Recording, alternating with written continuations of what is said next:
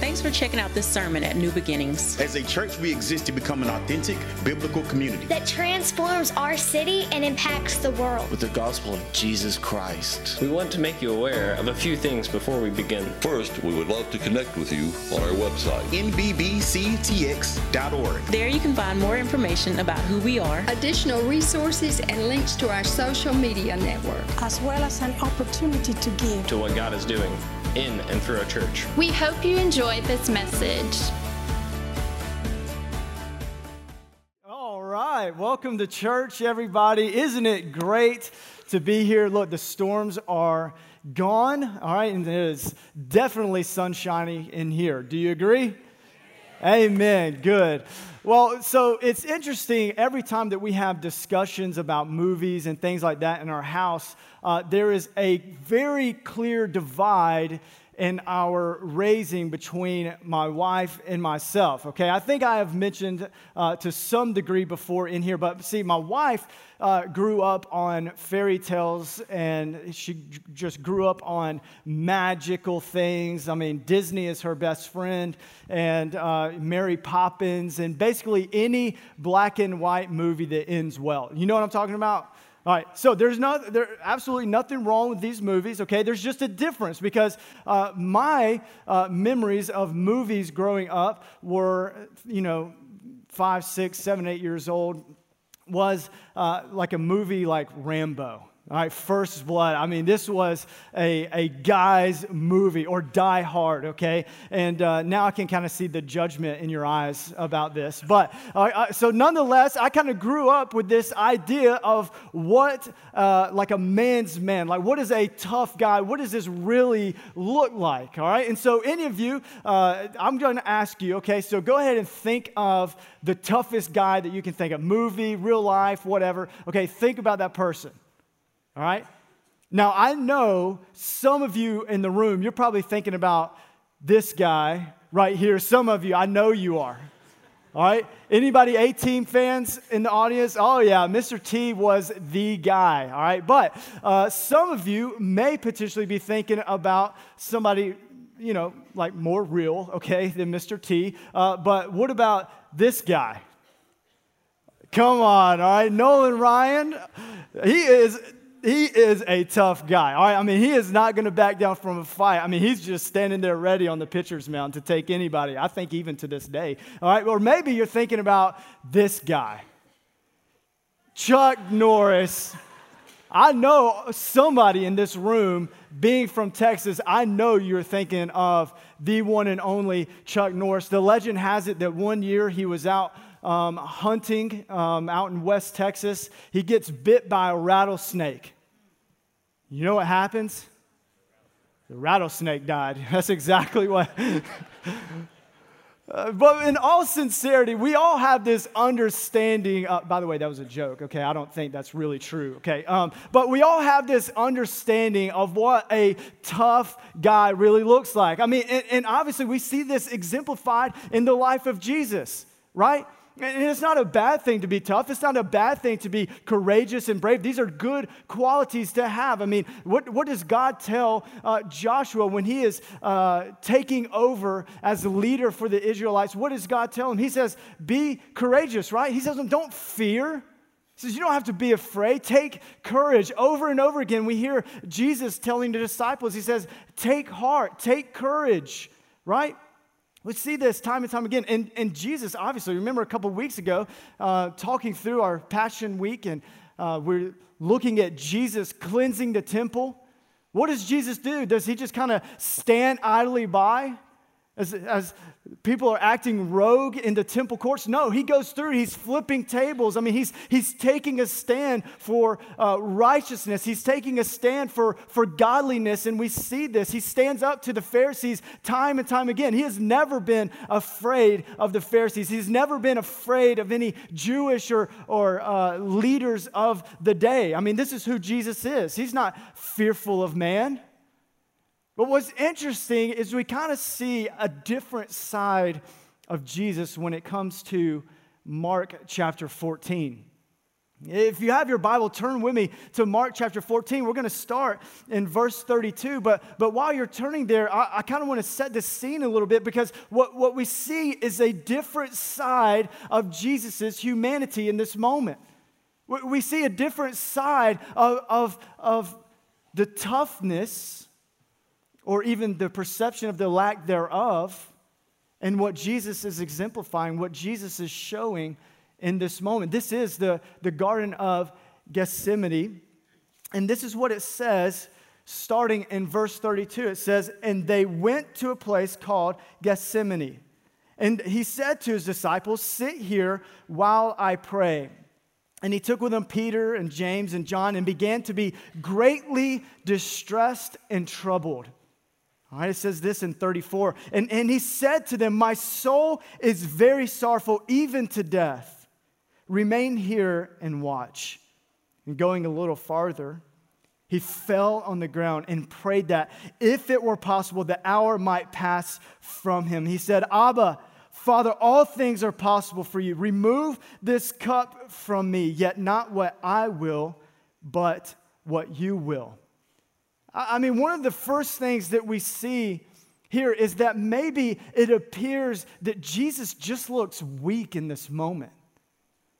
It appears that, that Jesus is not exemplifying or, and being an example of strength in this moment. He's not being a, an example of what it looks like to be courageous in the, in, the, in the face of death, right? It doesn't look like he's, he's really being an example of what it looks like to be brave as he is looking upon his coming death. It's no surprise to us that Jesus realizes what is coming. He knows what is ahead. When you read a little bit further in Matthew, he says, uh, Let's go so that they may take me.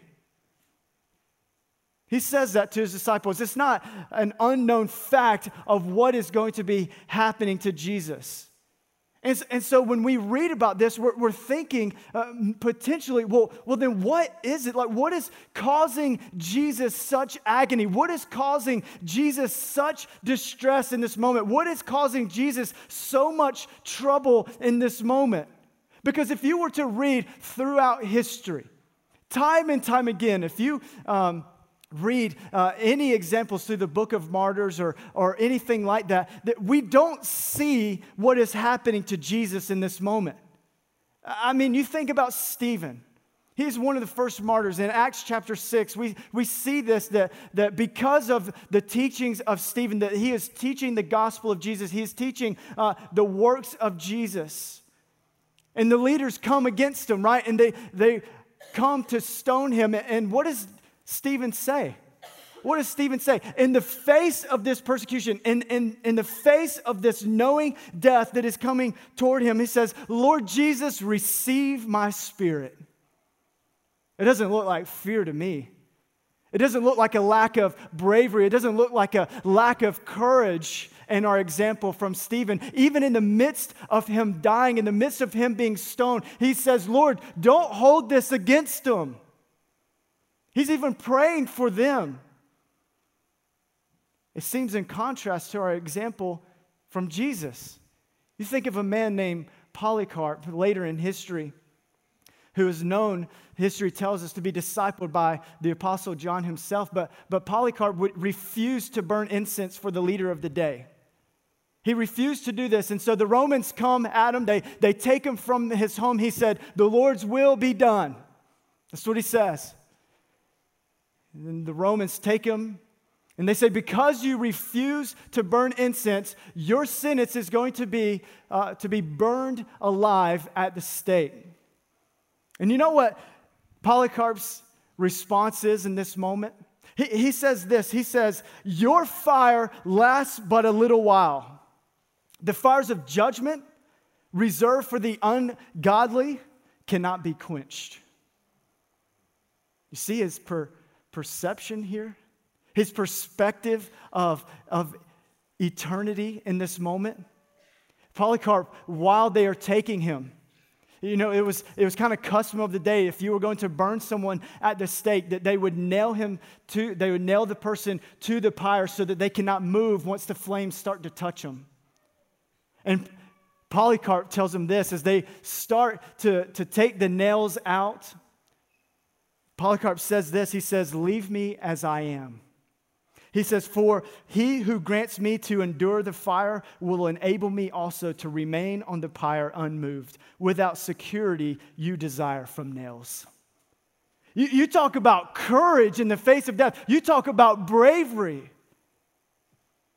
But why is there such a stark contrast of what we see in the example of Jesus? Why is it that we see martyrs over and over again? There's a story of a martyr who, who was being burned alive, and essentially they place him on a big frying pan, and then he looks up to the people who placed him there and he says, Turn me over, for I'm done on this side. What kind of psychopath is this? Or what kind of courage and bravery is he displaying in this moment? Another one being filleted alive.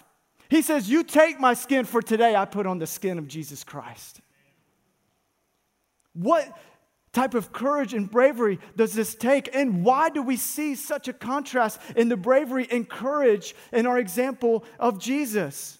I mean, you compare these men, you compare these stories, and, and guess what? These are only a couple of examples of several hundreds and thousands of people who have similar stories.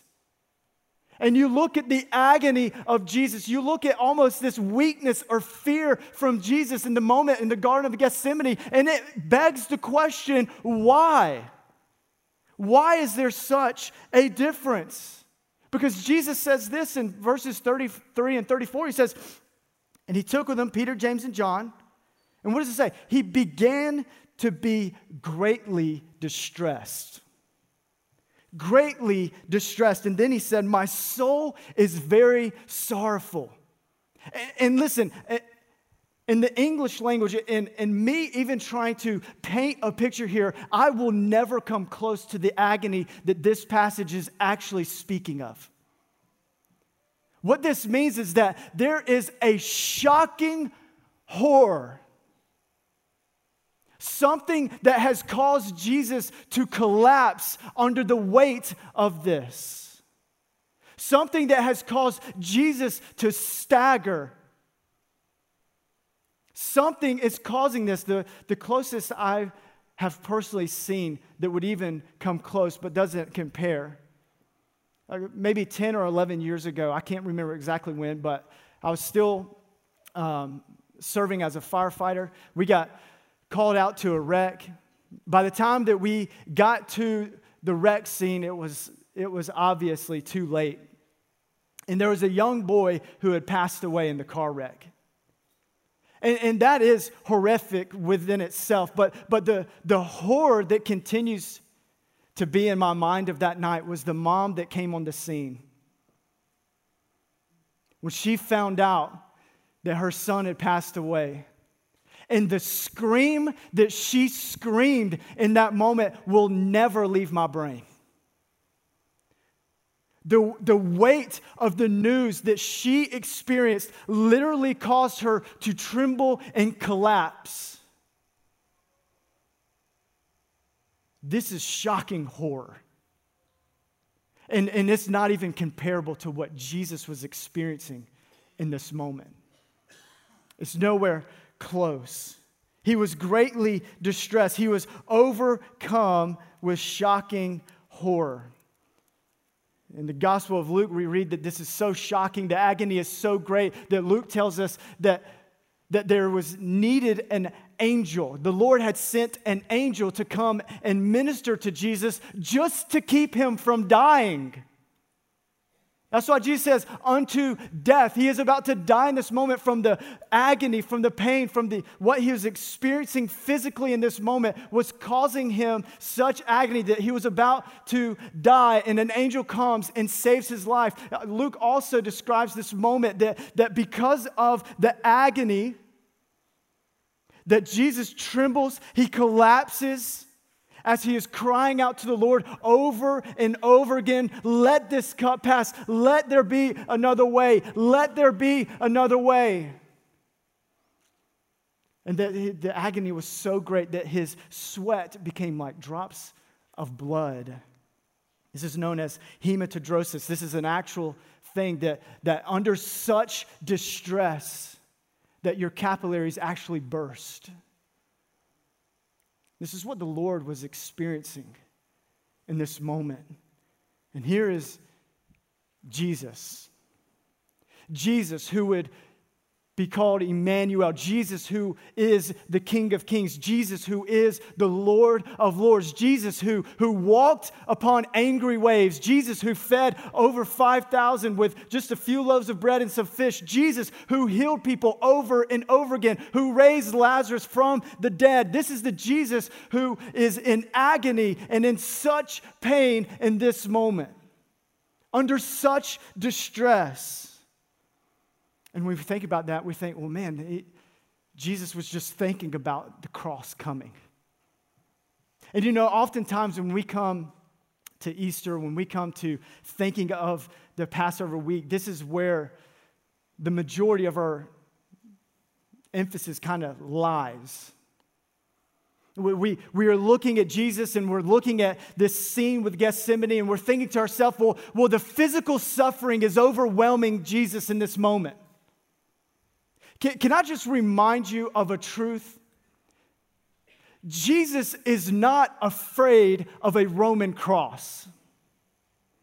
Jesus is not afraid of nails piercing his hands. Jesus is not afraid of the physical death. What Jesus was staring into was not a physical suffering, but a spiritual separation from God the Father.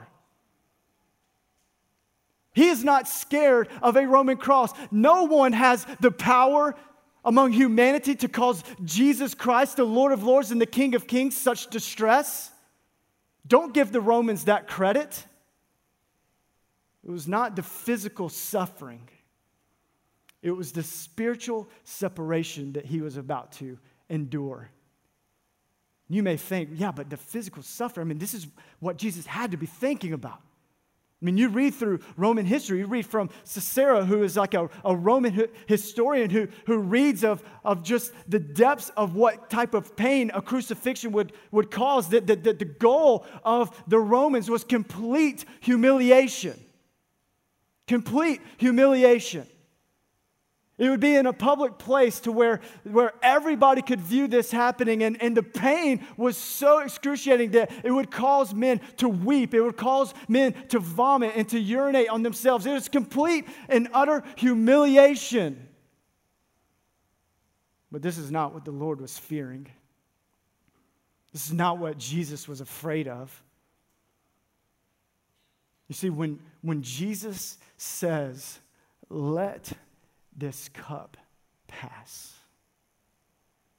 This gives us complete insight into what the agony was being caused by.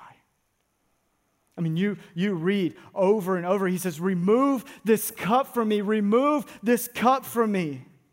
Never does Jesus say, God, please save me from the Romans. Never does Jesus say, Hey, save me from the cross. Don't let me go to the cross. God, don't let me do this. He doesn't say any of those things. He says, Let this cup pass from me. And this is what Jesus is talking about. Look in Psalm chapter 75, verses 6 through 8. It'll be on the screen for you. It says this For not from the east or from the west, not from the wilderness comes lifting up, but it is God who executes judgment, putting down one, lifting up another. For in the hand of Lord there's what? A cup with foaming wine, well mixed, and he pours out from it, and all the wicked of the earth shall drain it down to the dregs. Isaiah 51 17 says something similar. It says, Wake yourself Wake yourself. Stand up, O Jerusalem, you who have drunk from the hand of the Lord the cup of his wrath, who have drunk to the dregs the bowl, the cup of staggering. In Gethsemane, this is what is happening to Jesus in this moment that Jesus looked into the full cup of God's wrath, and it overwhelmed him so badly that it almost killed him in that moment. It was the abandonment of God that Jesus faced, not the Roman physical suffering. This is what Jesus was looking into. And that was the horror of the cross for Jesus. It is not the physical suffering, but the spiritual separation from God. William Lane, he says this, who is a New Testament scholar, he says that the only explanation of, of Jesus staggering, the only explanation of, of the agony in this moment is that God had already begun to turn his face away from his one and only Son. This is the agony of Jesus. But why? Why would Jesus be willing to do this? Why would Jesus be willing to do this? Because it can't be for the approval of God. I mean, Jesus cannot go through this so that he may gain approval from God the Father. He already has it. He already has approval from God. He already has it. You remember on the day that Jesus was baptized, what does the Lord say about Jesus, his one and only Son? He says, This is my Son with whom I am well pleased. So it can't be for an approval, it, can't be so that he could gain universal kingship. He already has that. Remember when Satan was tempting Jesus in the wilderness? He says, If you just bow down to me, all of this is yours. But what did Satan not realize? It was already in the hand of Jesus. So it can't be for that. And so we have to think to ourselves, what, why would Jesus do this? Well, I'm reminded of Hebrews chapter 12, verse 2, that says, It is for what? The joy set before him. That is why he endured the cross. For the joy set before him, he endured the cross. Somehow, in this one, one moment, Jesus experienced the equivalent, the equivalent of, of an eternity in hell that belonged to us. So, this is why Jesus went to the cross. I think it was Jonathan Edwards who was trying to give an example, who was trying to talk about the weight of God's wrath that was poured out on Jesus. And he described it as a, a big dam breaking loose. And, and, and, for us, we could imagine, I mean, standing in front of the Hoover Dam. I, I mean, you're standing in front, you're looking up at this huge wall that is separating you from the water, but all of a sudden, that dam breaks loose at one time, and every bit of that water rushes out at one time, and it is coming to overwhelm you, it is coming to overtake you. And then at the very last moment, that the, the ground opens up its mouth and swallows every last drop of the water. And this is what Jesus did for us. You see, when, when Jesus was in the upper room with the disciples the night of his betrayal, and they're about to take the Last Supper together. And here in a moment, we're going to take the Lord's Supper together.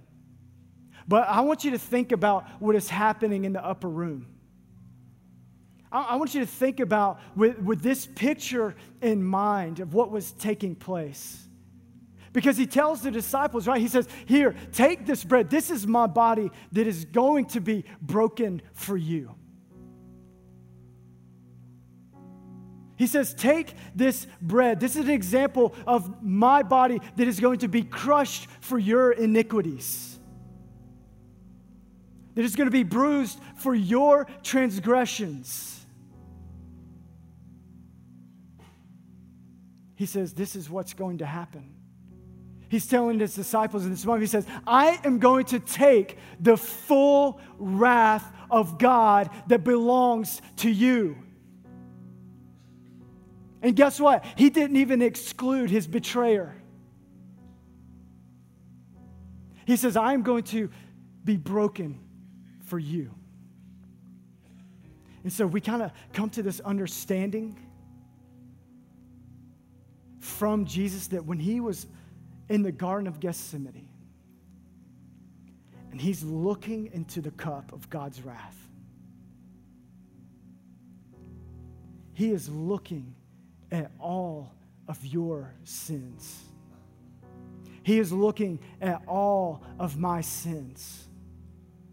He is looking at your life of every moment of lying, every moment of cheating, every moment of poor judgment, every moment of you not treating your spouse well, every moment of you not treating your kids with patience, every moment that, that you are backstabbing your coworker, every moment that we are not exuding godliness, every moment that we are not living as Christ has called us to live, every moment that if it were to be flashed up on the screen, it would cause you to get under the chair. Every moment of miss in your life Every moment of my life, Jesus was staring at it into this cup. And he said, I'm going to be broken for that. I, am going to be crushed for that. This is why Jesus goes to the cross. God made him who knew no sin to become sin on our behalf so that we might become the righteousness of God. You see what is happening here? There is a very strange, yet mysterious, yet profound, yet gracious dichotomy that is taking place on the cross because it is the moment where perfection meets sinfulness. It is the moment to where a perfect God is making a way for an imperfect humanity and the sinless become sinful so that you and I might stand before a holy God and be claimed as righteous. You see, this is what happens in this moment when Jesus drinks the cup of God's wrath. He says, I am going to drink this cup so that you don't have to. This is the point. This is everything that happens in this moment is that Jesus drank the cup of God's wrath so that you and I may drink from the cup of salvation. The wrath of God that is due you and me has been satisfied by Jesus Christ Himself. And so, as they finish in the upper room, with his disciples. And then they, they take the bread. and they, then Jesus says, Here's the cup. But what does Jesus say? He says, This is the cup of my blood, the new covenant, which is being poured out for you. No, Jesus is saying this moment. He's saying, I am going to take the cup of God's wrath, but here you take you take from me. You take the cup of perfection. You take the cup of salvation. You take the cup of redemption. Because the cup of God's wrath has been satisfied. And in just a moment, as we take in the Lord's Supper, and we're thinking about the body that was crushed for us. The new cup that has been extended to you by God's grace. I am praying that we take the Lord's Supper differently today. And this is why we can't take it lightly. And I'm just going to ask of you in the room that Maybe you're not a believer in Jesus Christ. Maybe you have not been saved. And so, what I would ask of you is that you would just simply observe during this time. But maybe the Lord is prompting you no, I, I want the cup. Maybe God is speaking you to right now and just saying to you that, hey, here is the free cup to you, the cup of redemption, the cup of God's grace, the cup of salvation, and you have never drank of it. The Lord is calling you to drink of it. then what I'd ask in the, in the time of response that you would come and you would talk with one of our pastors about what that means. And everyone else in the room. You, you have been saved. You have taken the cup that has been extended to you. What I'm going to ask you to do here in a moment is I'm just going to ask that you will do whatever it takes, whatever posture the Lord is calling you to. You come to this altar, come grab one of the hands of our pastors, come pray with us, but you deal with whatever sin needs to be dealt with.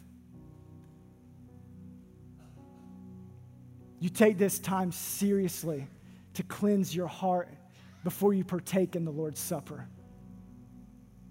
And so, whatever you need to do, however you need to respond in this moment, I'm going to ask you to do so. I also want to do this. I want everybody in the room just to close your eyes just for a moment. Just bow your head. And as you're contemplating the gift of salvation, as you're contemplating what Jesus has done for you, and as you are asking the Lord to reveal the sins in your life, I just want to pray and, and read this psalm over you Psalm 51. It says this It says, Have mercy on me, O God. What an opening statement from David.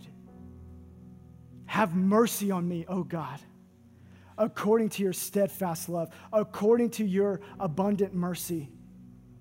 Blot out my transgressions, wash me thoroughly from my iniquity, and cleanse me from my sin. For I know my transgressions, and my sin is ever before me. Against you, you only have I sinned and done what is evil in your sight, so that you may be justified in your words and blameless in your judgment. Behold, I was brought forth in iniquity and in sin did my mother conceive me. Behold, you delight in, the, uh, in truth, in the inward being. You teach me wisdom in the secret heart. Listen to this Purge me with hyssop, and I shall be clean. Wash me, and I shall be whiter than snow. Let me hear joy and gladness. Let the bones that you have broken rejoice. Hide your face from my sins. Blot out all my iniquities. And listen, here it is Create in me a clean heart, O God.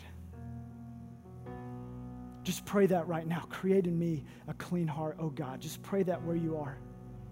Create in me a clean heart, O God. And renew a right spirit within me. And this is what we all deserve. Cast me not away from your presence. Take not your Holy Spirit from me. Restore to me the joy of your salvation. Uphold me with a willing spirit. This is our prayer. And I'm praying that for you in this moment, that you would take this time and allow Jesus to purge your heart, to cleanse your heart. And so, whatever you need to do in a moment when we start to sing, come forward, take the hand of one of our pastors, come to this altar. You do what you need to do. Heavenly Father, we are asking Jesus, by your Spirit, that you would help us understand the weight of our sin and cause us to understand better the weight of your grace that overcomes it. Jesus, thank you for taking the cup of God's wrath so that we may enjoy the cup of your salvation. And so, God, may we never take this for granted. And it's in Jesus' name we pray. Amen.